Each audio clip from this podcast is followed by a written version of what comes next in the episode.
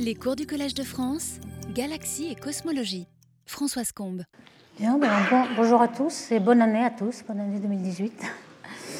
Donc nous allons continuer notre série de cours qu'on avait commencé l'an dernier avec des galaxies spirales, cette fois avec des galaxies elliptiques, leur dynamique et le plan fondamental. Alors, les grandes lignes de cet exposé, euh, ces galaxies sont des galaxies beaucoup plus régulières, enfin en apparence en tout cas, on va essayer de décrire leur profil de densité. Est-ce qu'elles ont un cœur ou pas? Euh, Les modélisations théoriques de King. Et puis leur stabilité. En fait, pendant longtemps, on a pensé qu'elles ne tournaient pas, puis elles tournent finalement. Enfin, au début, on pensait qu'elles tournaient, qu'elles étaient aplaties par rotation, puis en plus, elles n'ont pas tourné, puis elles retournent. On verra tout ça. Euh, et puis, on va en déduire de toutes les observations qu'on va présenter, on va en déduire les scénarios de formation. Est-ce qu'elles euh, se forment par fusion de galaxies spirales. On en a quelques évidences euh, aujourd'hui à z égale 0, mais peut-être euh, elles se forment aussi de façon monolithique euh, à très grand redshift près du Big Bang. Les relations d'échelle que l'on décrira à la fin vont nous renseigner justement sur ces scénarios de formation. Donc déjà, qu'est-ce que c'est qu'une galaxie elliptique? On va les définir. Bon, il y en a de toutes sortes, des géantes, des naines. On va définir ce qu'on appelle early type. On a déjà le mois dernier parlé de séquences rouges et puis de nuages bleus. C'est un petit peu dans cette optique-là qu'on va rejoindre non seulement les elliptiques mais aussi les lenticulaires, qui sont des galaxies à disque avec un gros bulbe, mais sans gaz, sans formation d'étoiles, avec des vieilles étoiles. Donc c'est ça l'essentiel de ce qu'on appelle en anglais ETG, euh, e c'est-à-dire Early Type Galaxies. Donc ce jargon, on va, l'utiliser euh, pendant cette présentation. Et euh, cette, cette définition early type et surtout le fait qu'il y a des galaxies à population d'étoiles très vieilles, donc rouges. Donc il y a des galaxies géantes, GE par exemple celle-ci. Il y a des galaxies elliptiques normales, un peu moins, moins géantes. Et puis des galaxies compactes. Par exemple, notre compagnon Andromède est deux bons exemples de galaxies naines euh, une naine qui est assez diffuse, donc pas très compacte ici, et M32 qui est vraiment très très euh, brillance de surface très grande et très compacte. Donc sans doute peut-être un, destin différent de formation où l'enveloppe a été épluchée, on va voir. Et puis euh, souvent on met les, BCD, c'est-à-dire les Blue Compact Dwarfs ou les naines, mais on ne les mettra pas aujourd'hui parce que ce sont des galaxies qui forment des étoiles, ce sont des naines aussi qui sont un peu irrégulières et peut-être elliptiques de forme mais elles sont plutôt dans, le nuage bleu, elles forment des étoiles, donc on ne les intégrera pas dans ces ETG qui sont rouges. Donc euh, les elliptiques, pourquoi on les appelle comme ça? Parce que justement les contours sont elliptiques. Euh, ici, on a par exemple dans la séquence de Hubble, euh, on sait que l'on a plusieurs galaxies qui, selon la projection, apparaissent plus ou moins rondes ou plus ou moins elliptiques. En fait, elliptique, cela veut dire de forme elliptique, mais pas complètement. Quand on regarde le détail, on a des galaxies qui ont des formes un petit peu boîtes, carrées, et puis des formes disques, un petit peu comme un, citron. Hein. On voit que ce n'est pas seulement des ellipses, il y a des détails et on verra que ça représente quelque chose dans la formation de ces galaxies. Ce sont les plus massives qui sont boîtes et puis les moins massives qui sont disques. Donc ça a une signification. Euh, ces galaxies elliptiques sont plus rares que les spirales. On a vu que c'était à peu près les trois quarts dans le champ qui était spirale. Pourtant, elles sont les plus massives. Les galaxies plus massives, 10 puissance 12 masse solaire, sont des elliptiques. Donc finalement, même dans le champ, plus de la moitié des, étoiles sont dans les elliptiques. On les repère donc par leur morphologie ici, par un numéro, et ce numéro est euh, seulement lié à l'aplatissement. Vous avez un axe A et B de l'ellipse et euh, B sur A, c'est euh, l'ellipticité, l'excentricité, si vous voulez, on appelle excentricité 1 moins B sur A. Et on le multiplie par 10 pour faire un nombre sans points. Hein. Donc E0 veut dire que euh, B égale A, donc c'est complètement rond. Et puis on va jusqu'à E7. Alors pourquoi ça s'arrête à E7 On n'a pas plus aplati que E7. On peut montrer que dans les simulations, lorsqu'on part d'un système d'étoiles qui est trop aplati, sans gaz, à ce moment-là, il est très instable et, l'instabilité le fait épaissir en E7. Donc E7, ce sera le maximum qu'on pourra avoir. Alors, euh, on a dit qu'on allait euh, prendre cette appellation ETG euh, qui, inclut les elliptiques et les lenticulaires. Et ça a un aspect pratique aussi, c'est que très souvent, on ne sait pas les distinguer. Dans la séquence de Hubble, on avait des elliptiques ici et puis les lenticulaires qui étaient à la, limite entre les elliptiques et les spirales, donc un gros bulbe et un disque. Mais très souvent, les, les, elliptiques sont appelés comme ça parce qu'on ne voit pas le disque. En fait, quand on regarde bien, on voit le disque quand il est vu par la tranche, parce qu'il y a de la poussière qui est associée au gaz. Ici, on a des, des lenticulaires. Par contre, ici, on voit bien qu'il y a de la poussière, mais elle n'est pas vue par la tranche. Donc, c'est un disque qui est vu avec une certaine inclinaison, 30 degrés. Si c'est complètement vu de face, on ne le verra pas du tout. Donc, ça dépend beaucoup de la géométrie. Donc, c'est cette idée que les lenticulaires et les elliptiques vont faire une seule classe n'est pas euh, finalement stupide parce qu'on euh, avait des défauts de classification auparavant. Donc, les CETG, donc les différentes sortes. Donc, on a euh, des galaxies selon leur masse. on a des galaxies les plus massives, puissance 10 à puissance 12 les E classiques et les CD, ce qu'on appelle CD. Alors voici CD, ce sont des galaxies dans les amas. on a euh, on appelle C pour amas, cluster, et puis D parce qu'elles sont diffuses. Euh, qu'est-ce qui se passe? En fait, on a les, plus grosses galaxies de l'amas au centre, euh, sont un peu des cannibales. Elles avalent un peu les galaxies de, au voisinage et elles forment une enveloppe qui est faite des étoiles arrachées aux autres galaxies du voisinage. Donc ça nous fait une enveloppe très diffuse qui est appelée CD une galaxie ordinaire, donc E5, et puis des naines, donc des naines qui sont relativement diffuses, et puis des naines compactes, comme on a décrit. Ces naines compactes, on, les détermine aussi de façon morphologique par leur aplatissement, donc E0, E4 pour celle-ci, qui, euh, qui représente les galaxies naines, donc euh, très brillance de surface très grande. Et puis une lenticulaire, on voit euh, la différence. Et enfin, des naines sphéroïdales qui sont aussi dans la séquence rouge, donc vraiment des vieilles étoiles, complètement euh, sans formation d'étoiles. Mais vous voyez qu'elles sont très très diffuses. On ne les voit que dans le groupe local pratiquement. C'est très difficile de les voir ailleurs que le groupe local lorsqu'elles sont très distantes, parce que vous voyez que c'est très difficile de les voir. On a le, Léo, par exemple, Fornax, ou toutes les naines sphéroïdales dans le groupe local, euh, satellites ou non de la Voie lactée, sont de ce style-là. Alors les, les, galaxies cannibales, pourquoi on les appelle comme ça? On voit bien ici l'enveloppe diffuse qu'il y a dans la plus grosse galaxie de cet amas. C'est un amas euh, euh, qui est euh, composé de beaucoup de galaxies elliptiques, donc une galaxie elliptique géante, mais l'enveloppe est vraiment très très différente. Ici, c'est l'amas de Hydra. Il y a, il faut le noter, plein d'amas globulaires autour des galaxies elliptiques. On peut montrer que le nombre d'amas globulaires par unité de masse d'étoiles est beaucoup plus grand dans les elliptiques que dans les spirales. Il va falloir l'expliquer. On va voir. Et euh, on peut donc définir avec euh, ces, observations photométriques des profils de luminosité. Alors un des grands pionniers qui avait euh, déterminé déjà les profils de luminosité, c'était Gérard de Vaucouleurs, un astronome français qui a émigré aux États-Unis, à Austin, au Texas, et qui était très célèbre par toutes ses classifications de galaxies, son catalogue qui a servi à des générations d'astronomes. Aujourd'hui, tout est numérique et on a des millions de galaxies, mais à l'époque, on en avait quelques milliers.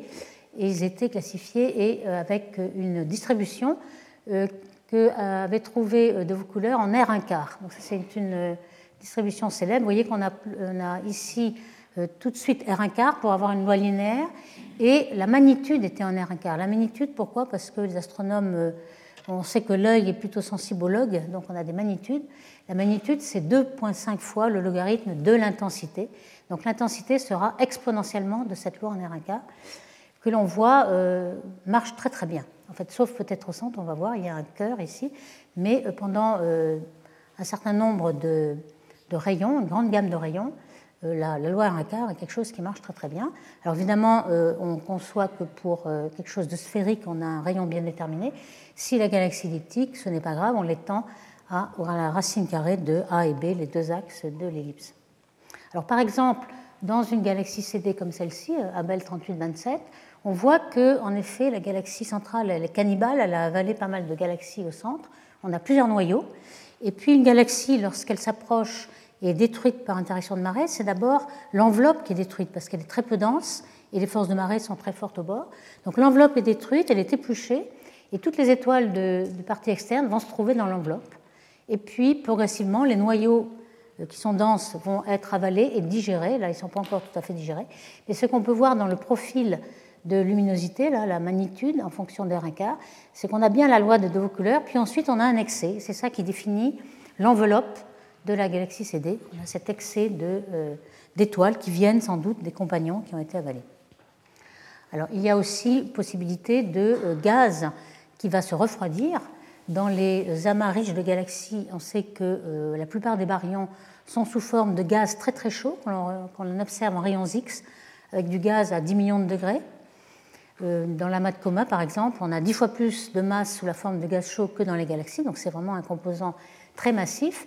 Et au centre de l'amas, alors ici l'amas de Persée, euh, la galaxie CD c'est celle-ci, on a un zoom ici, et on voit que cette galaxie euh, a des flots de refroidissement. On a du gaz, ici les filaments roses, ce sont les raies euh, H, alpha plutôt, la raie de Balmer de l'hydrogène H alpha, qui émet donc du gaz qui est tiède, qui n'est pas aussi chaud que 10 millions de degrés, mais plutôt 10 000 degrés.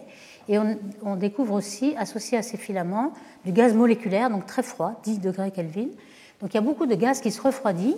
Euh, il ne se refroidit qu'au centre, car au bord, il est assez peu dense et le temps de refroidissement est plus grand que le temps de Hubble. Euh, le temps de refroidissement est en 1 sur le, carré de la densité, donc ce n'est qu'au centre que euh, le gaz se refroidit. Mais on voit que le refroidissement du gaz peut aussi contribuer à l'enveloppe qu'il y a autour de la CD. Alors ces galaxies elliptiques que l'on pensait autrefois dans les années 80, 70, 80 euh, quelque chose de très très lisse, très simple par rapport aux galaxies spirales qu'on a décrites avec des tas de structures très spirales. Ici, on a des, ellipses très simples avec de vieilles étoiles sans, trop de, caractéristiques. En fait, quand on regarde de près, et ce qui a révolutionné cette étude, c'est le, lancement du télescope spatial Hubble en 1990 et, et au-delà, avec une résolution de 0,1 arc seconde dans l'espace. À ce moment-là, on voit des tas de traînées de poussière comme ceci, qu'au sol, euh, sur un pixel d'une seconde était complètement noyé dans la lumière. Donc là, on, s'aperçoit qu'il y a autre chose que euh, un ensemble de vieilles étoiles très lisses et sans structure. Là, on voit des, structures ici. Euh, dans cet alors c'est encore beaucoup plus gros, mais ça, on l'avait déjà vu de sol. On a une grosse traînée de poussière et même beaucoup de gaz moléculaires. On a comme une structure spirale. En fait, on a une galaxie spirale qui a dû tomber dessus récemment. On a donc un mélange entre spirale et elliptique. Et puis, par exemple, dans la mat Fornax, on a une galaxie avec une traînée de poussière euh, très perturbée, qui est sans doute due aussi à une fusion de galaxies ou un, un flot de refroidissement.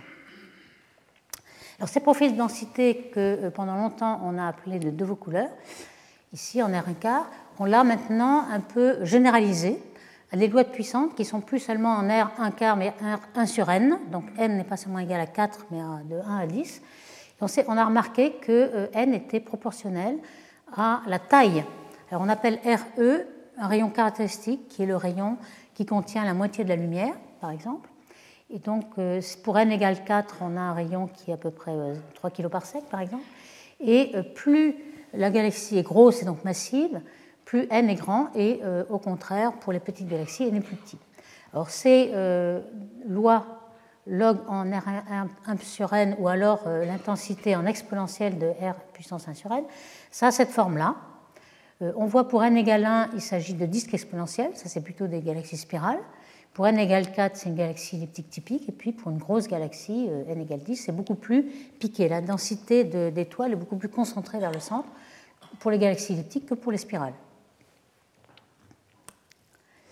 Et puis on s'est aperçu, alors ça il faut le savoir, euh, avoir de la résolution pour cela, que la loi de Cercic, ici, qui est en rouge, ne se poursuit pas jusqu'au bout. Et en fait, on a euh, des densités qui plafonnent. Il y a un cœur, c'est-à-dire euh, la densité devient plate. On voit que c'est aux alentours d'une seconde d'arc. Donc, lorsqu'on est au sol avec un signe d'une seconde d'arc, on ne peut peut-être pas le voir, quelque chose qui était lissé.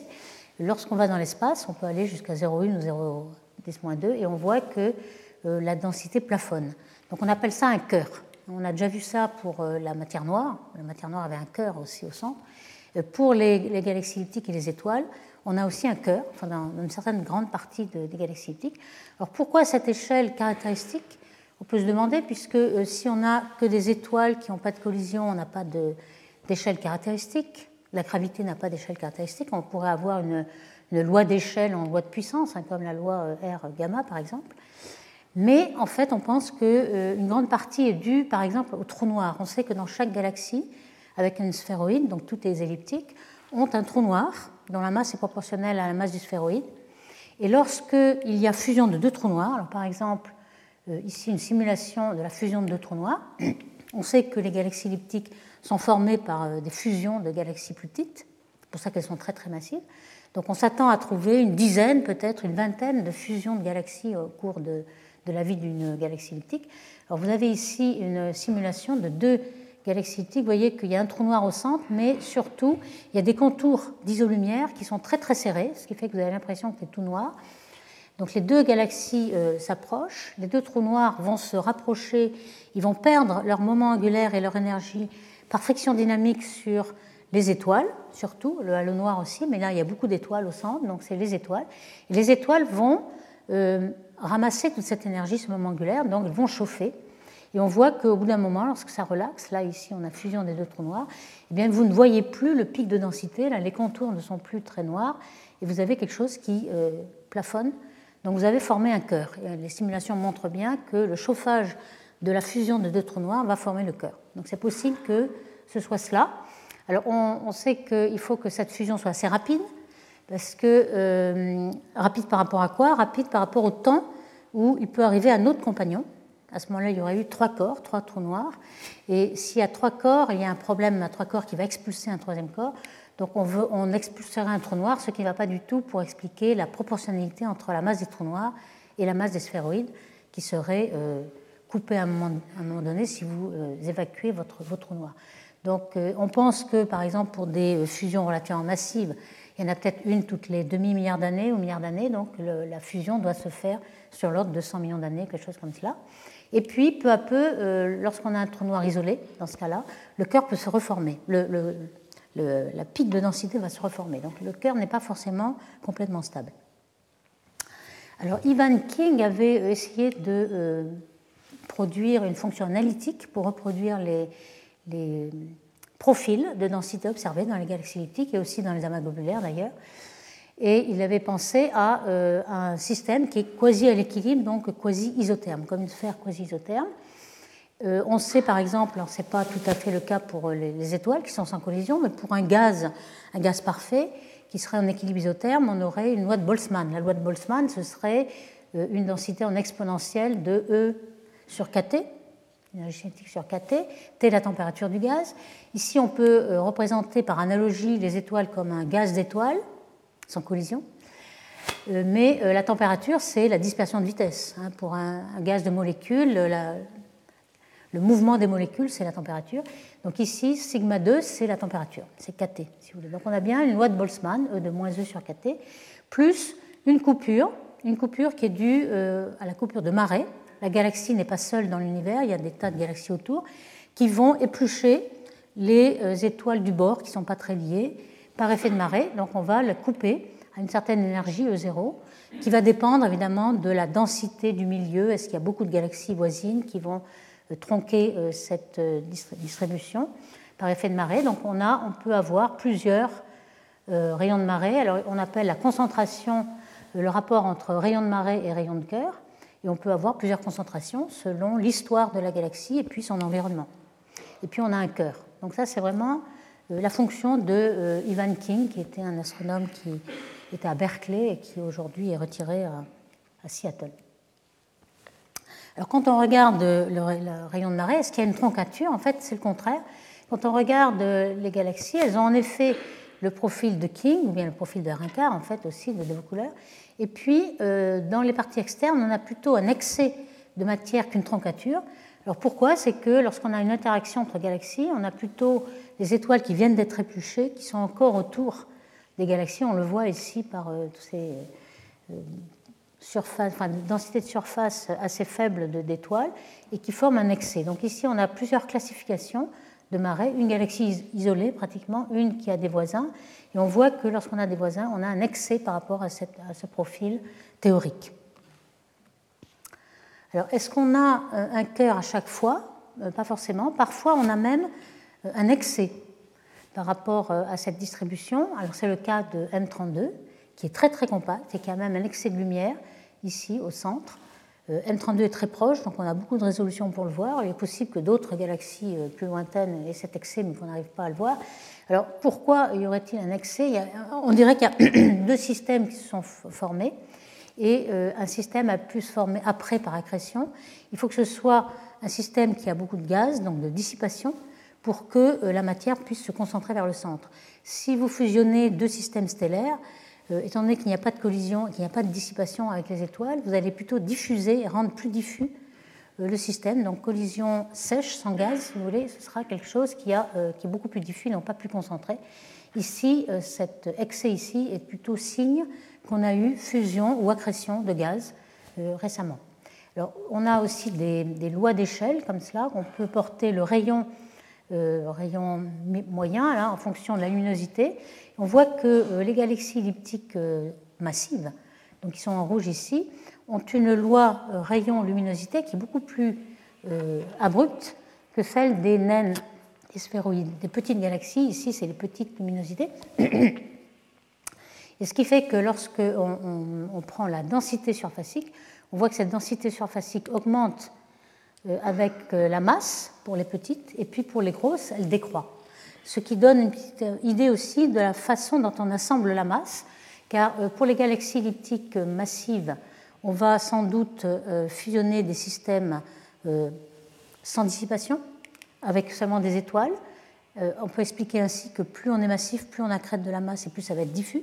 Par contre, si on accrète du gaz, ça va être d'autant plus concentré qu'on accrète de la masse. On va voir que certainement il y a quelque chose derrière alors si on regarde cette, loi d'échelle un peu plus en détail, on va quantifier cela. Donc on a en fonction de la luminosité le rayon. On voit que pour les galaxies massives, on a euh, ici une loi en L 3 quarts, disons, en gros, et ici plutôt un quart. Et lorsqu'on divise par R2 pour avoir la brillance de surface, cette fois, on a quelque chose qui va comme racine de L, et ici 1 sur racine de L, donc moins 0,5 et plus 0,5. Donc on voit la, grande différence entre ces deux, et c'est certainement dû au fait de, euh, fusionner de façon dissipative ou pas dissipative. Il y a aussi euh, quelque chose qui va nous renseigner sur la formation de ces classes de galaxies selon leur masse, c'est euh, beaucoup de, caractéristiques, notamment la rotation, on va revenir à cette rotation, selon leur masse. Hein. Euh, les elliptiques normales et de faible luminosité ont en général plus de rotation que les géantes, euh, ont une forme un peu plus aplatie, et justement la rotation peut jouer un rôle dans cet aplatissement. Elles n'ont pas de cœur, alors que les autres ont un cœur bien aplati. Et puis euh, n, on a vu que n croissait avec le rayon, donc avec la masse aussi, et donc n est supérieur à 4 et ici inférieur à 4. En quelque sorte, cette catégorie qui est en bleu ici est un peu un intermédiaire entre les, disques qui étaient dans le nuage bleu et les rouges complètement euh, vieilles populations et très évoluées.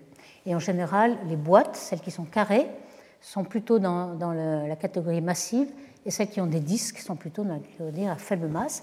Si bien que euh, Cormandy et Bender, par exemple, avaient proposé une classification, au lieu d'avoir E0, E7 qui était basée sur la morphologie toute simple, ils avaient deux catégories, une boîte et une disque, et les disques faisaient euh, le lien avec les lenticulaires qui sont formés d'un gros bulbe et puis d'un disque très très plat comme les spirales. Or, le disque des spirales est vraiment euh, tellement aplati qu'on peut avoir un rapport d'axe d'un facteur 10 à 20. Donc c'est quelque chose de très très extrême. Alors justement, cette forme à 3D des elliptiques, euh, on n'en sait rien en fait. Pour les spirales, c'est très facile parce qu'on a un disque très mince. Quand on observe une ellipse dans le ciel, on sait la déprojeter par le cosinus de l'angle qui est entre les deux axes, A et B. Pour les elliptiques, on ne sait pas du tout comment, euh, de quelle forme elles sont, et c'est très difficile de déprojeter. Donc euh, euh, jusqu'en 1978, on croyait que les elliptiques, leur aplatissement, qu'on voit de 0 à E7, était dû à la rotation, comme pour les spirales. Et on s'en est aperçu en 1977 avec Illingworth, qui a été un pionnier dans l'affaire. Il avait mesuré les vitesses avec des fentes et d'une certaine douzaine de, galaxies elliptiques il avait montré que la vitesse de rotation était bien plus faible que la dispersion. Donc il y a ce fameux rapport V sur sigma, euh, qui ne dépend pas de la taille. Hein. On a des grosses galaxies qui ont V et sigma plus gros que d'autres, mais euh, le rapport est indépendant. Et euh, s'il est plus petit qu'un, ça veut dire que la rotation ne va pas jouer un rôle très important dans la dynamique, il ne va pas l'aplatir exactement. Alors si l'aplatissement n'est pas dû à, la, rotation, euh, on n'a pas du tout de symétrie sphéroïdale. Par exemple, on n'a pas du tout d'asymétrie. Si c'était une, rotation, on pouvait l'avoir. On avait un sphéroïde, soit aplati comme euh, une galette, soit comme un cigare. Mais ici, on n'a a, aucune raison d'avoir trois axes euh, pas différents. Donc là, cette fois, on n'a pas quelque chose comme une seule excentricité, c'est-à-dire un moins b sur a, comme on le pensait, mais on peut en avoir aussi trois axes A, B et C, hein, perpendiculaires. Et au lieu d'avoir quelque chose euh, où on aurait 1 égale 0, là par exemple celui-ci, oblate ou prolate, on a tout, tout le volume possible. Donc c'est quelque chose qui est beaucoup plus difficile à cerner. Euh, quelle va être la forme de, de, cette galaxie elliptique Alors pourquoi elle peut être euh, stable en fait cette galaxie? Et pourquoi elle peut se former comme ça? C'est que la dispersion de vitesse qui est le support par rapport à la gravité, ce n'est plus du tout la rotation, comme pour les galaxies spirales, eh bien, cette, vitesse va être anisotrope, elle ne va pas être la même dans les trois axes. Pourquoi? Parce que sans doute, quand on forme une elliptique par fusion de deux spirales, on a une direction privilégiée, qui est la direction d'arrivée des deux spirales, par exemple. Et donc, dans cette direction, on aura plus de vitesse euh, du, du, fait de cette fusion. Donc, c'est l'histoire de la galaxie que l'on retrouve dans euh, sa forme. Alors, pourquoi euh, la cinématique des galaxies était si difficile à mesurer, alors qu'en 78, on savait déjà euh, très bien mesurer les vitesses de rotation des galaxies spirales, simplement parce qu'il n'y a pas de gaz, justement, il n'y a pas de formation d'étoiles, pas de gaz. Dans une spirale, on observe le gaz H1 à 21 cm, euh, qui a une dispersion très faible, et dissipatif, donc il a une dispersion de 10 km par seconde. On mesure aussi la RH alpha, la raie d'émission, euh, qui est du gaz ionisé par les étoiles jeunes. Donc il faut qu'il y ait du gaz, des étoiles jeunes. Et euh, ces raies d'émission sont ici. Là, il y a mais il y a aussi le magnésium, il y a l'azote, etc. Vous voyez que ce sont des raies très très faibles, avec la même échelle, ici, longueur d'onde. On a une galaxie type spirale et ici une galaxie type elliptique.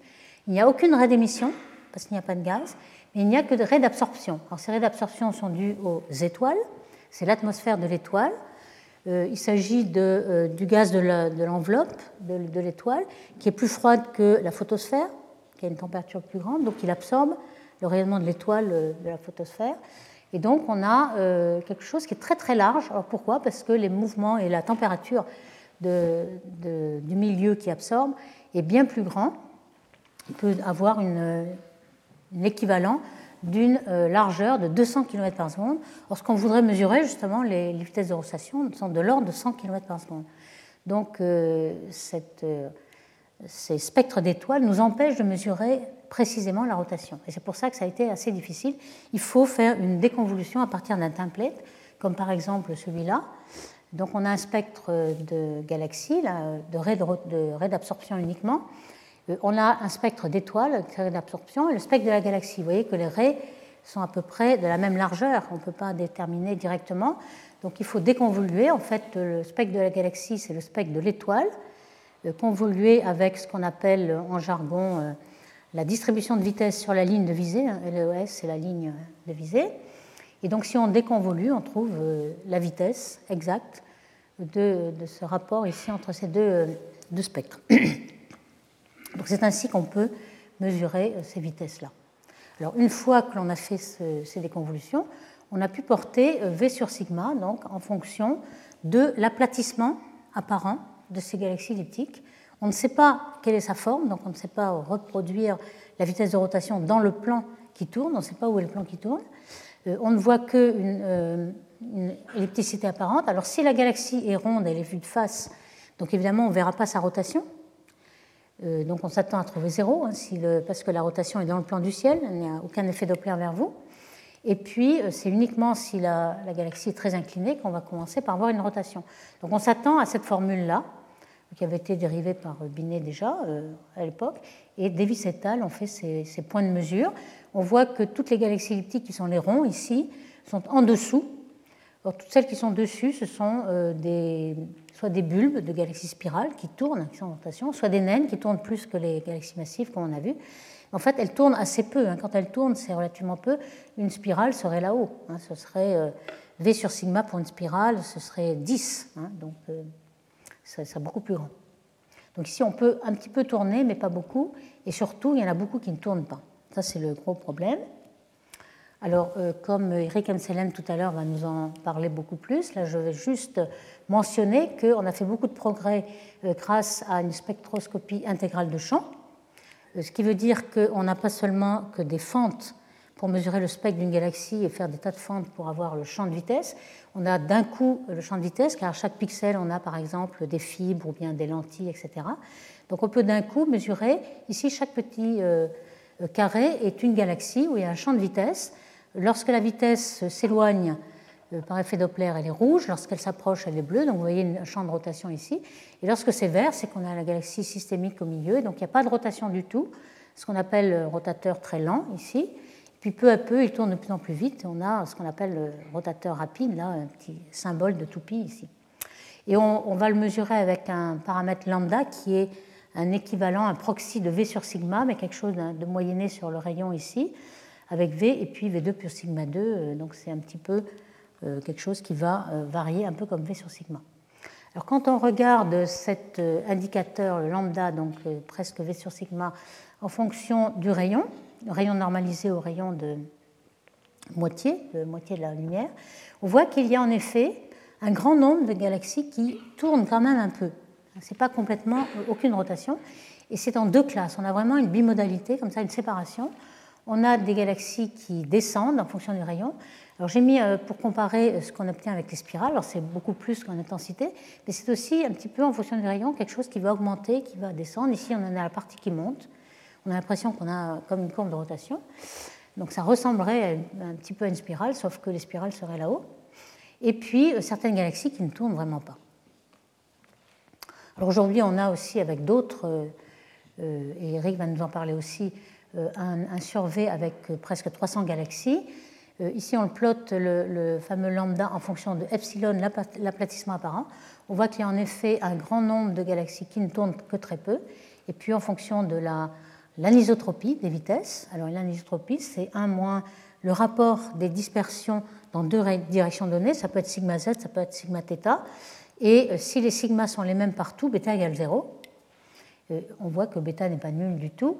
Et que euh, si on regarde ici, les symboles pleins sont des barres. On n'a pas de caractéristiques spéciales pour des galaxies en barres. Et en tout cas, en rouge, on a des galaxies qui tournent très très très peu dans cette partie-là. Donc euh, la stabilité, donc on a déjà un tout petit peu parlé. Comment peut-on avoir euh, un, système qui ne tourne pas et qui soit complètement stable par rapport à l'effondrement gravitationnel?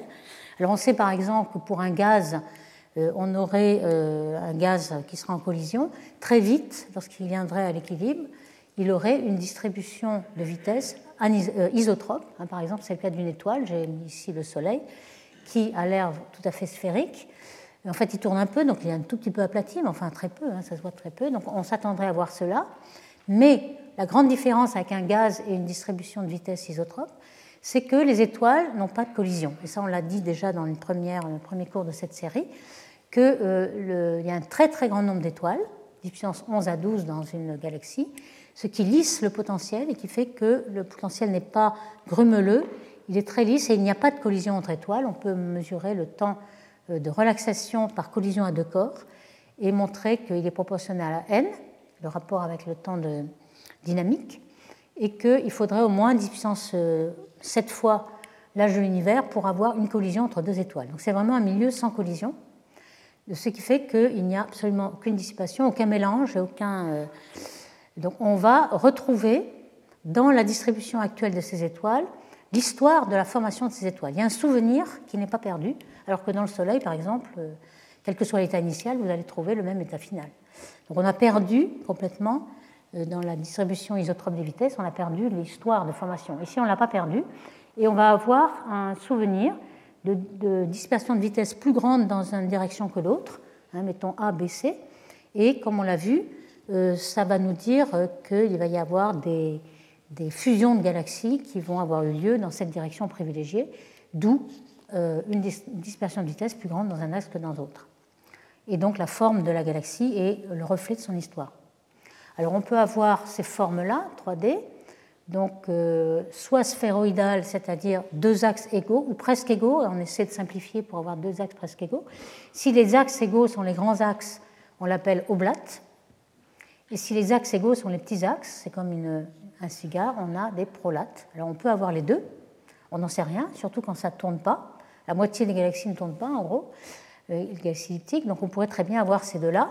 Et puis, si on ne tourne pas du tout, du tout, et qu'il y a eu des, fusions dans tous les sens, on peut avoir un triaxe où A, B, C sont très différents, et on ne peut pas se ramener au cas où on a un sphéroïde de, révolution avec deux axes égaux, ce qui complique encore plus.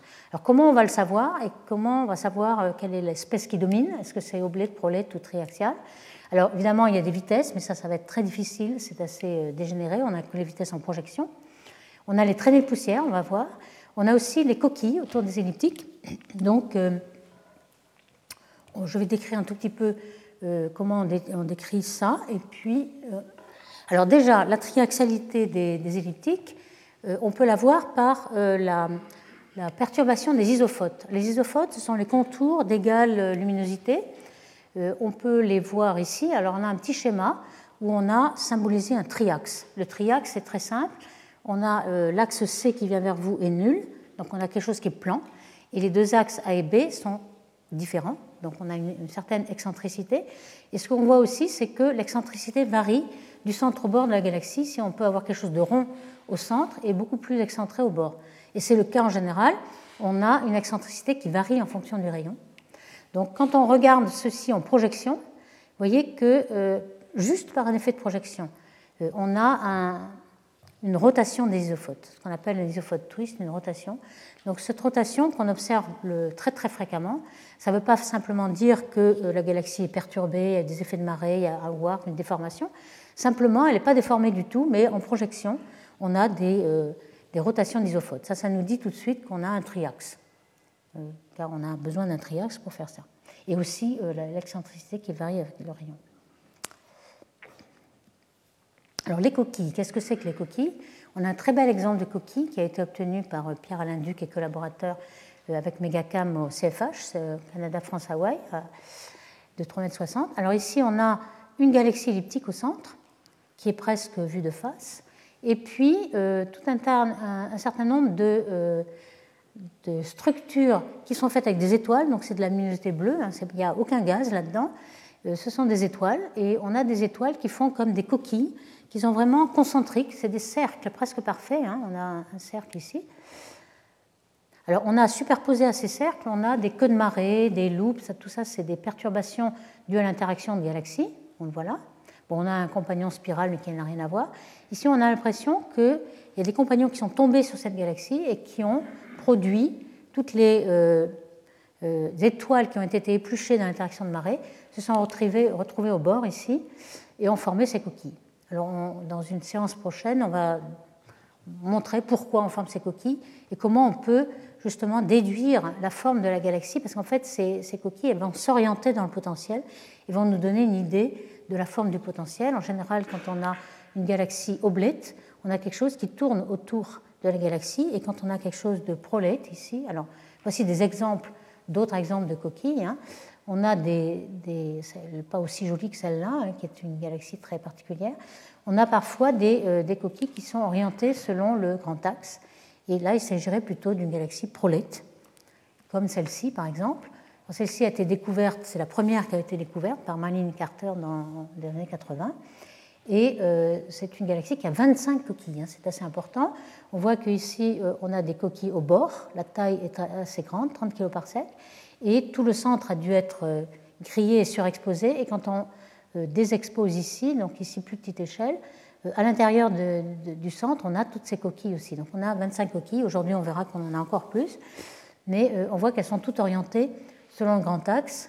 Et on le verra la fois prochaine que c'est certainement un signe que la galaxie est prolète. il y a aussi l'orientation due à la traînée de poussière. Euh, une traînée de poussière euh, qui est observée parfois en train de tourner. Alors pourquoi elle tourne? On pense qu'il est possible que euh, si la galaxie est par exemple comme un, triaxe prolète, comme ici, ça ressemble à une barre dans une galaxie spirale. Et les barres, on sait, elles tournent comme une onde, qui est une rotation très lente par rapport au mouvement des étoiles dans, la barre. Il est possible que, dans les simulations en tout cas, on le voit, que cette, cet ensemble prolète tourne, soit dans ce sens, soit dans ce sens, tourne ici. Alors évidemment, il va tourner comme un corps solide avec une vitesse d'onde qui va être oméga p. Et on le sait que dans les étoiles, elles, elles ont une vitesse oméga qui est très grande au, centre et puis euh, qui décroît vite au bord. Donc au centre, euh, on peut négliger la rotation de ce, de ce triaxe ici parce que euh, les, étoiles vont tourner beaucoup plus vite. Donc elles vont pouvoir geler le, le, mouvement de ce, de ce prolète ici. Donc on aura quelque chose qui va s'aligner. Hein, la traînée de poussière va s'aligner selon l'axe polaire, par exemple. Et puis, pour les, parties à l'extérieur, oméga va être très faible. À ce moment-là, oméga p va être assez grand et les étoiles vont voir quelque chose qui aura la moyenne sur une rotation. Donc ça va être une galette en fait, ça va être quelque chose de, de oblate. Donc on va changer la géométrie du centre au bord. Donc on peut prédire qu'il va y avoir une traînée de poussière qui va être d'abord perpendiculaire et qui ensuite va s'aligner avec l'équateur.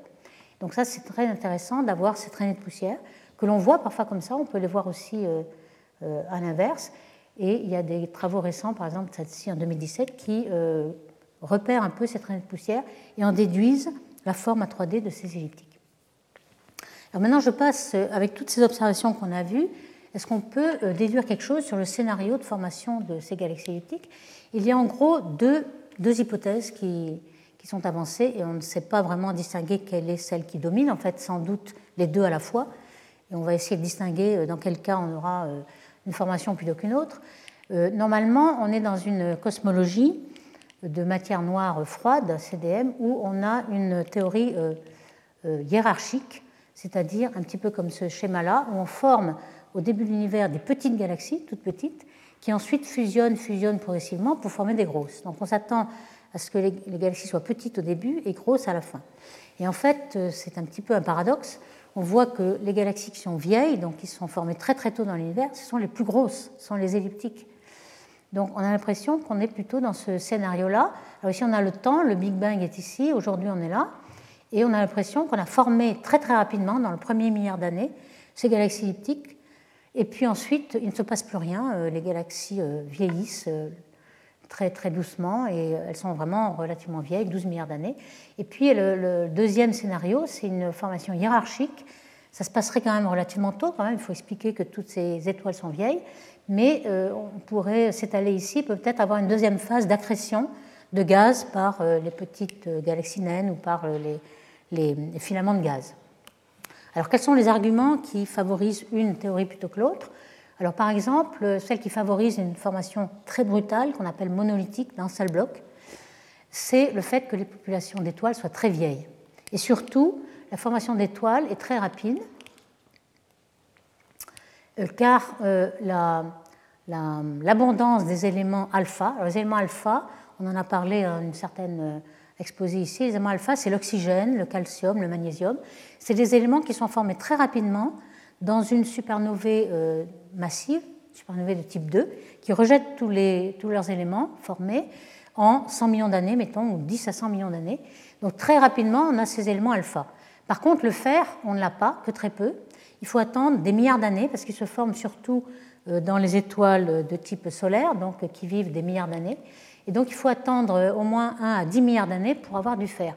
Donc si euh, on a une formation d'étoiles très rapide, on a une très grande abondance dans ces étoiles de alpha sur Fe, c'est-à-dire que les étoiles qui se forment dans la deuxième génération, elles se forment dans un milieu qui a été beaucoup enrichi en alpha, mais pas du tout en fer. Et c'est ce qu'on voit dans les galaxies elliptiques, on a un très fort rapport alpha sur Fe. Donc on sait que ces, ces galaxies, donc non seulement elles ont des étoiles très vieilles, mais elles ont une formation d'étoiles très rapide dans le premier milliard d'années. D'où l'argument euh, monolithique qui est très séduisant.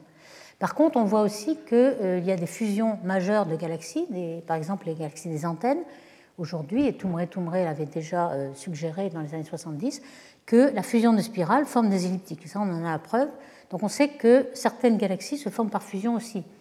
Et on sait aussi que, d'après toutes les traînées de poussière qu'on a vues dans les galaxies elliptique, on sait qu'au moins 30% de la masse a été acquise, assemblée, depuis la, deuxième moitié de l'univers, depuis ces dégâts-là. Et on a cette bimodalité, donc on pense que peut-être les faibles masses euh, se formeraient plus lentement euh, de façon hiérarchique, et puis les grandes masses seraient euh, formées beaucoup plus tôt. Il y a aussi le fait qu'on voit des structures de faible brillance de surface qui nous montrent que les galaxies ont eu des interactions des queues de marée, des coquilles, etc., relativement récents. Donc ça, c'est aussi une preuve pour le scénario hiérarchique. Alors, le scénario, que l'on voit en fait euh, de façon empirique, c'est que les galaxies ont un rapport M sur L qui varie en fonction de leur masse. Ici, on a euh, en fonction du temps, donc aujourd'hui ici, le Big Bang ici, en fonction du redshift, et euh, on a trois catégories de masse, les fortes masses en rouge, ici, qui sont formées à des redshifts, mettons 5, et qui ont un M sur L qui ne varie pas. Donc on ne forme que très peu d'étoiles. M sur L est très grand, puisque les, les étoiles ne rayonnent plus beaucoup. Euh, pour les bleus, les masses intermédiaires, qui sont formées à z égale 2, on est euh, un delta m sur L qui varie un petit peu. Et puis celles qui sont formées à z égale 1, elles varient beaucoup plus. Donc c'est assez inquiétant quand même parce qu'on a ce qu'on appelle le, fameux downsizing, c'est-à-dire que euh, les galaxies qui forment des étoiles aujourd'hui sont les galaxies les plus petites. Les, grosses galaxies sont formées très tôt et les galaxies sont plus petites. C'est complètement contraire à cette hiérarchie en fait, on arrive à l'expliquer tout de même parce que euh, quand on pense au scénario hiérarchique, il s'agit de halos de matière noire. Donc euh, on a des petits halos de matière noire qui fusionnent, qui fusionnent en plus gros halos. Et euh, un halo de matière noire n'est pas forcément égal à une galaxie. Au début, c'est vrai, mais ensuite, on a des groupes de galaxies qui forment un seul halo, mais les galaxies ne sont pas fusionnées. De même pour les amas, on a un énorme halo, mais dont les galaxies ne sont jamais fusionnées. Peut-être que euh, le scénario hiérarchique marche très bien pour la matière noire, mais pas forcément pour les galaxies. Alors ici, on a essayé de quantifier, avec ce rapport delta M sur L, le nombre d'étoiles jeunes qui avaient formé ces galaxies de cette masse-là. 1% seulement, c'est très peu. Ici, euh, la masse intermédiaire, 5%. Et seulement celles qui ont été formées depuis Z égale 1 ont formé 20 à 40% en étoiles jeunes. Donc on voit que ce sont les plus petites qui forment plus d'étoiles. Et aujourd'hui, celles qui font des starbursts, ce sont les naines en fait. Donc c'est vraiment ça semble être le contraire dans les, dans les baryons en tout cas. On a l'impression qu'on forme les petites aujourd'hui, les grandes euh, autrefois. Alors quand même, dans les, simulations semi-analytiques, par exemple de Lucia et al., on est arrivé à rendre un peu compatible le scénario hiérarchique. Ici, on voit en fonction du temps, ici c'est euh, le Big Bang à nouveau aujourd'hui, on voit que dans les euh, halos de très grande masse, donc dans les amas de galaxies, on a les rouges là, qui sont très massives, qui se forment très vite, les bleus un petit peu moins vite, mais quand même au début de l'univers. Et puis euh, celles qui sont dans les groupes ou dans le champ, on voit qu'elles sont un peu plus étalées. Mais vous voyez que c'est quand même difficile de l'étaler. Hein. On a quand même aujourd'hui quelques galaxies qui forment des étoiles, la partie bleue, mais quand même tout s'est formé autrefois. Donc il y a quand même un problème de euh, paradoxe entre la, formation hiérarchique et puis la formation d'étoiles aujourd'hui qui n'est que dans les naines.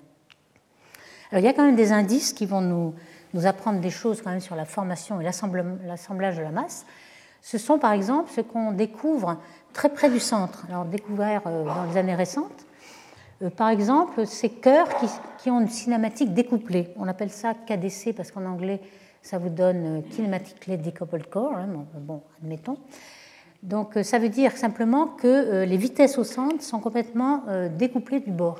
Alors ici, on a un champ de vitesse qui euh, n'est pas découplé, donc il est très normal, on a de, un bleu, rouge, etc., très régulier. Par contre, ici, on voit que tout d'un coup, le centre tourne plus vite. On voit qu'on devient rouge, puis on redevient jaune, puis rouge, ou alors bleu foncé ici. Donc il tourne dans le même sens, mais plus vite. Ici aussi, on voit très bien qu'on euh, tourne beaucoup plus vite ici. On est rouge beaucoup plus tôt, si vous voulez. Donc c'est découplé, mais dans le même sens. Mais on peut aussi être en contre-rotation. Ici, on voit qu'on est complètement découplé, mais alors cette fois-ci, ce qui tourne rouge d'un côté, c'est de l'autre côté.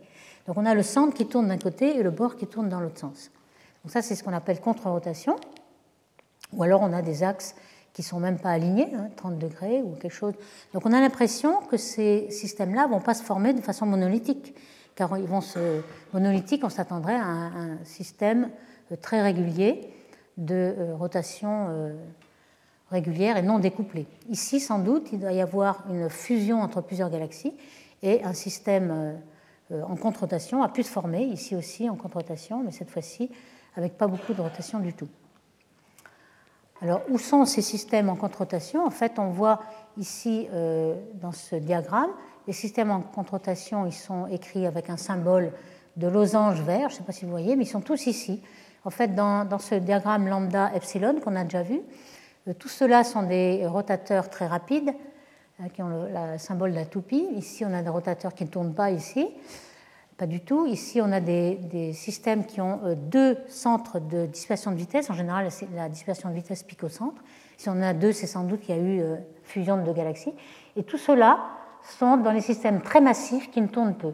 Donc, en effet, ça, corrobore le fait que ces systèmes-là euh, ont eu beaucoup plus de fusion de galaxies que les autres. Alors, dans les simulations numériques, on a pu montrer, par exemple avec Paola Di Matteo et al., que certains systèmes pouvaient euh, en effet se former découplés. Par exemple, lorsqu'on euh, faisait euh, fusionner une spirale et une elliptique.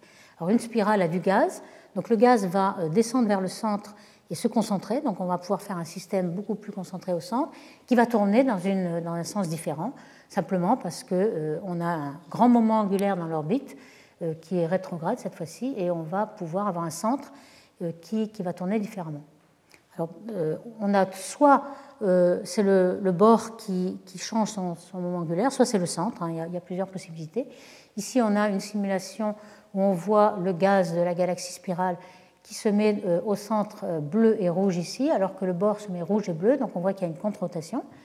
le halo de matière noire tourne aussi, alors ça on n'en sait rien, parce qu'évidemment dans, dans les observations, on ne mesure pas du tout la rotation de la matière noire, on ne sait pas si elle tourne ou pas, mais dans les simulations on le sait. Donc évidemment, euh, les baryons, en tombant au centre, ont fourni euh, leur moment angulaire à la matière noire, comme aux étoiles, et la matière noire tourne. Donc la matière noire pourrait jouer un rôle dans ces contre-rotations aussi. Et on voit qu'une euh, galaxie spirale bleue, là, est, arrivée alors qu'elle a complètement changé le, sens de rotation de la spirale qui autrefois était en rouge, maintenant elle est en noir. Alors, on a ces échanges de moments angulaires qu'on peut quantifier. Ici, euh, on a le trait plein qui est à faible rayon. Donc le rayon augmente euh, de là à là. Pour les vieilles étoiles, on voit qu'au euh, centre, on change très peu de moments angulaires. On a beaucoup de moments angulaires au bord, donc c'est le centre, c'est les étoiles du bord qui vont changer leur moment angulaire. Pareil pour la matière noire, et pour le gaz, c'est dans l'autre sens. Donc on a vraiment des échanges de moments angulaires qui se produisent dans la fusion que l'on peut quantifier. Alors ici, on a un cas très amusant qui a été observé ces deux galaxies spirales euh, qui sont en train de fusionner, elles sont exactement alignées. Elles sont en contre-rotation, mais alignées, c'est-à-dire qu'elles sont dans le même plan. Le plan de l'orbite, c'est le plan de leur, euh, de leur spin, de leur disque. Donc euh, le moment angulaire est exactement aligné dans la même direction. Évidemment, celle-ci tourne dans le sens direct, celle-ci dans le sens indirect. Donc il y en a une qui est prograde, qui tourne dans le même sens que l'orbite, et c'est celle-ci qui va résonner et être le plus perturbée. C'est celle-ci, prograde, qui est très perturbée. L'autre, elle n'est pas très perturbée. En bleu, vous avez le gaz. Ici, vous avez les diverses étapes 500 millions d'années, 750, 1000, etc. Et à la fin, on a fusionné. On a fusionné en disque. Donc, lorsque deux disques sont alignés, on fusionne en disque, en fait. On forme un disque, hein, puisqu'on n'a on a rien dans l'autre direction. Et puis, euh, on va savoir euh, dans quel sens tourne euh, l'ensemble. En fait, ce qu'on peut voir, c'est que lorsque le système est fusionné, les étoiles ne rentrent pas en collision, donc on va rester dans leur sens de rotation. Donc celle qui tournait dans le sens rétrograde, elle va être toujours en bleu ici, la rouge prograde. Donc on va avoir deux, un, disque qui va être formé de deux disques en contre-rotation pour les étoiles. Et c'est en effet ce qu'on observe pour cette galaxie NGC 4550, qui est euh, un cas extrême, mais qui permet de mieux comprendre ce qui se passe.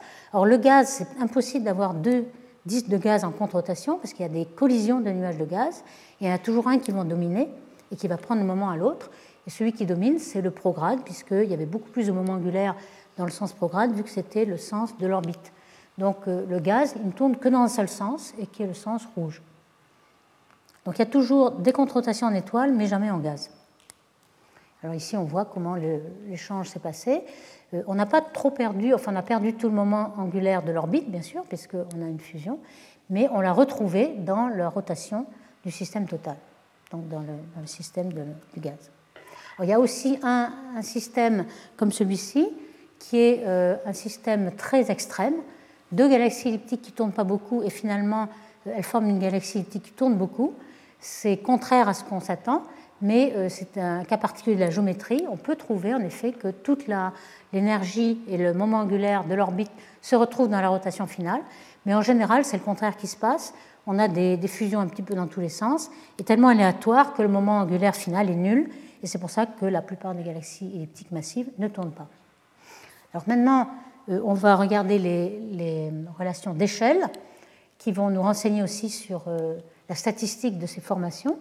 Relation d'échelle, c'est une relation entre trois paramètres essentiels luminosité, dispersion de vitesse et puis rayon ou bien euh, densité euh, de brillance de surface, hein, c'est pareil. La luminosité, c'est la surface multipliée par la densité de surface de brillance, ou le rayon, etc. Donc il y a trois grandeurs ici, on aimerait savoir s'il y a une relation. Alors celle-ci, c'est un petit peu comme la loi de Tull-Fischer pour les spirales, hein, c'est L en fonction de sigma au lieu de V. Mais on a vu que cette relation, sigma et R, n'avait que très peu euh, de relations, en fait c'était très dispersé. On s'est aperçu que finalement, euh, les galaxies étaient plutôt euh, dans cet espace à trois dimensions, elles étaient dans un plan, et qu'il fallait trouver une projection du plan pour le voir le plan un peu par la tranche et avoir une relation un peu plus sans bruit. Et donc ce plan-là, il a été déterminé par Jogowski et Davis ici. C'est une relation qu'il y a entre sigma, R et mu, mu étant la brillance de surface. Donc c'est ça qu'on appelle plan fondamental et qui régit un petit peu euh, la position de toutes les galaxies elliptiques dans ce, volume. Alors un peu plus euh, tard, on a plus de statistiques. Vous voyez que euh, c'est toujours les mêmes exposants que ceux qu'on avait trouvés au début, donc ça ne varie pas. Mais la, la, loi est quand même plus jolie, on a un bon plan fondamental. Alors ce plan fondamental peut être interprété grossièrement par le fait qu'on est à l'énergie, enfin à l'équilibre de l'énergie potentielle et cinétique, c'est l'équilibre du viriel, deux fois l'énergie cinétique qui est 2T ici, euh, plus V égale 0, c'est ça l'équilibre du viriel. Donc l'énergie cinétique, c'est sigma 2 par unité de masse, et l'énergie potentielle, c'est m sur r par unité de masse. Donc on a cette relation de viriel qui arrive à cette proportionnalité, si vous voulez, et cette relation qui est par définition, qui nous donne une relation entre les trois grandeurs. Alors vous voyez que les, exposants ne sont pas les mêmes, mais euh, elles sont les mêmes si, euh, si on a une relation, alors là, je ne l'ai pas écrit ici, mais on a une relation entre M et L. Et euh, il suffit de voir que M sur L croît avec euh, la luminosité et on obtiendra cette relation. Alors on peut comparer avec ce qu'on connaît des structures euh, spirales. En fait, on a une relation qui est beaucoup plus facile à obtenir, qui est la, relation de Tully-Fisher, L étant sigma. Et le M sur L ici est très facile à avoir puisque on connaît la, la, nature des étoiles, leur, leur rapport M sur L. Et surtout, euh, on s'est aperçu qu'il euh, y a du gaz dans les galaxies spirales. Donc, si vous voulez relier euh, le rapport M sur L, il faut prendre en compte le gaz, c'est-à-dire c'est la masse des baryons qui compte. Quand on a pris que la luminosité, en fonction de la vitesse, on s'est aperçu que toutes les galaxies naines dont la masse est dominée par le gaz ne rentraient pas dans la relation. Il fallait prendre la masse totale des baryons, donc étoiles et gaz, pour la retrouver. Donc c'est vraiment une relation qui lie la masse des baryons et la masse noire, puisque la vitesse, c'est la masse noire. Donc on a cette relation entre masse noire et masse, euh, visible. Alors que va-t-il se passer pour les, pour les elliptiques? Est-ce qu'on va avoir aussi une petite idée de la masse noire? C'est là que je vais finir ici. Alors ce qu'on a, on a déjà vu qu'en fonction de la luminosité, la, la, brillance de surface sigma euh, avait deux pentes. Hein. Il y avait une pente pour les les, naines, les galaxies elliptiques naines et les sphéroïdes, et puis les galaxies elliptiques massives, qui, elles, étaient d'autant moins brillantes qu'elles étaient plus massives. C'est le contraire pour les petites. Quand on regarde la matière noire, que l'on peut déterminer par plusieurs façons, je ne vais pas rentrer dans les détails ici, on s'aperçoit que euh, la densité de surface, de, masse de surface, elle est constante. Et à la fois aussi pour les spirales qu'on a rajoutées ici en bleu, euh, qui sont ici, on a cette... Euh, quantité euh, par unité de, surface de matière noire constante. C'est quand même très très curieux de voir empiriquement que euh, les baryons, euh, que ce soit les galaxies massives ou pas massives, et la matière noire ne, ne, ne suit pas du tout du tout la même, la même échelle. Alors cette, cette constante de la masse par unité de, de surface, en fait cette masse par unité de surface, c'est m sur r2, c'est aussi une accélération. Et ça a fait penser dans le temps, en 1980 par Milgrom, que euh, cette matière noire était peut-être liée à l'accélération. Et c'est vrai qu'on euh, s'aperçoit qu'on a besoin de matière noire à faible accélération. Et c'est justement cette accélération qui intervient ici. Ici, ce qu'on a ploté, c'est la, relation de l'accélération radiale, ce qu'on appelle RAR, hein, l'accélération radiale. Alors ici, on a la vitesse que l'on a avec les baryons seulement, les étoiles et le gaz. On a la densité de ces baryons, on a donc le potentiel, on a la vitesse qu'on devrait avoir s'il n'y avait que la matière visible. Et ici, c'est la vitesse qu'on mesure, donc tout avec la matière noire. Et on s'aperçoit qu'il y a en effet une bisectrice ici, donc on a égalité entre ces deux accélérations, sauf à basse accélération, en dessous d'une certaine accélération, on a besoin de plus d'accélération que celle de la matière visible. C'est le fameux problème de matière noire. Donc cette relation est bien déterminée pour les spirales il était euh, intéressant de savoir si on pouvait faire la même chose avec les galaxies elliptiques. Et en effet, récemment, par exemple, Shai et al. en 2017 ont essayé de plotter la même relation RAR, donc euh, l'accélération des baryons et l'accélération de totale avec la matière noire. Et on s'aperçoit que c'est pratiquement vérifié, avec beaucoup plus de, de, dispersion, mais ça paraît vérifié. Alors ça, c'est intéressant parce que la matière noire dans les galaxies elliptiques, elle est très difficile à avoir. Il y a eu beaucoup de débats dans, l'histoire. En fait, pourquoi? Parce qu'il n'y a pas de gaz, on ne peut pas avoir de, vitesse de rotation. Et on a vu que euh, la vitesse, elle était obtenue par euh, les raies de rotation des étoiles, qui sont très difficiles. Mais en 2003, Romaneski et al. avaient euh, eu l'idée d'observer des nébuleuses planétaires, qui, elles, sont des, étoiles en fin de vie avec une enveloppe, des étoiles un peu de type solaire, avec une enveloppe qui peut, avec l'arrêt de l'oxygène ionisé, avoir des raies d'émission. Euh, ils ont donc mesuré la vitesse. On voit qu'il y a de la vitesse rouge et bleue, qu'il n'y a pas de rotation. Rouge et bleu sont complètement mêlés, donc il n'y a que de la dispersion. Ils ont donc ploté la dispersion en fonction euh, du rayon et on voit que cette dispersion tombe de façon keplérienne, contrairement à ce qu'on pensait s'il y avait euh, de la matière noire. Donc ils ont intitulé leur papier Il n'y a pas de matière noire dans la galaxie elliptique d'un ton un peu provocateur. Alors ce, problème a été un petit peu résolu en disant oui, oui, mais euh, la dispersion de vitesse est très anisotrope dans les galaxies elliptiques. Et quand on fait des simulations, on voit qu'il y a une très grande asymétrie. Alors si le paramètre bêta d'asymétrie qui est 1 moins, alors sigma θ c'est la vitesse tangentielle et r c'est la vitesse radiale. Donc si on a une, euh, anisotropie euh, au centre, elle est plutôt alors circulaire, ce serait moins l'infini, ça veut dire que sigma r est presque zéro donc on aurait moins l'infini. En effet, c'est circulaire au centre, ça devient isotrope zéro euh, au, milieu, et puis au bord, c'est plutôt radial, parce que ça vient de la, fusion de galaxies. Donc finalement, on s'attend à avoir quelque chose de radial. Hein, voici une petite simulation où on a euh, deux galaxies euh, elliptiques qui, deux galaxies spirales qui, fusionnent pour donner une elliptique, et on voit que c'est dans cette direction-là qu'on va avoir des, vitesses radiales. Et donc, lorsqu'on mesure les nébuleuses planétaires, on va avoir dans le plan du ciel quelque chose qu'on ne verra pas, donc on verra un, sigma qui va tomber. Et donc euh, ici, quand on regarde euh, les étoiles jeunes ici, ou ces étoiles-là, on a en effet une simulation qui semble expliquer, parce que les dispersions de vitesse sont tout à fait anisotropes, l'histoire de la formation d'étoiles. Donc je résume ici. Euh, ce qu'on a appris sur les galaxies elliptiques. On a appris le profil de densité euh, qui peut être euh, relié au profil de King. On a appris qu'il y avait une bimodalité entre les faibles masses qui ont beaucoup de rotation et les grandes masses beaucoup moins.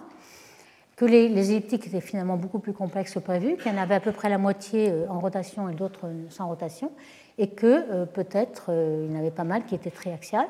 Et dans les scénarios de formation, on pense qu'il y a essentiellement des fusions majeures, mais aussi euh, peut-être des fusions mineures qui, euh, qui se poursuivent jusqu'à aujourd'hui et peuvent expliquer que les grosses galaxies euh, ont des fusions sèches, sans dissipation, et peuvent avoir une, une, brillance de surface beaucoup plus faible que les petites galaxies. Et les, et les relations d'échelle nous enseignent sur, ce, sur cette formation. Donc je vous remercie. Retrouvez tous les contenus du Collège de France sur www.colège-2-france.fr.